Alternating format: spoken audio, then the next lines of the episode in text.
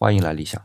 今天是四月一日，是西方的愚人节，而对于很多张国人的粉丝来说，会有另外一个意义。的确，在很多人看来，哥哥选择在十三年前的今天离开，似乎是开了一个天大的玩笑。可是，首先我相信，哥哥不是选择这一天的。我们都知道，哥哥是得了非常严重的抑郁症，所以情绪失控的时间根本由不得哥哥自己去选择。其次，哥哥的离开时间是在下午六点多，而按照西方愚人节的习俗。开玩笑要在中午十二点之前，所以哥哥根本就没有和我们开玩笑。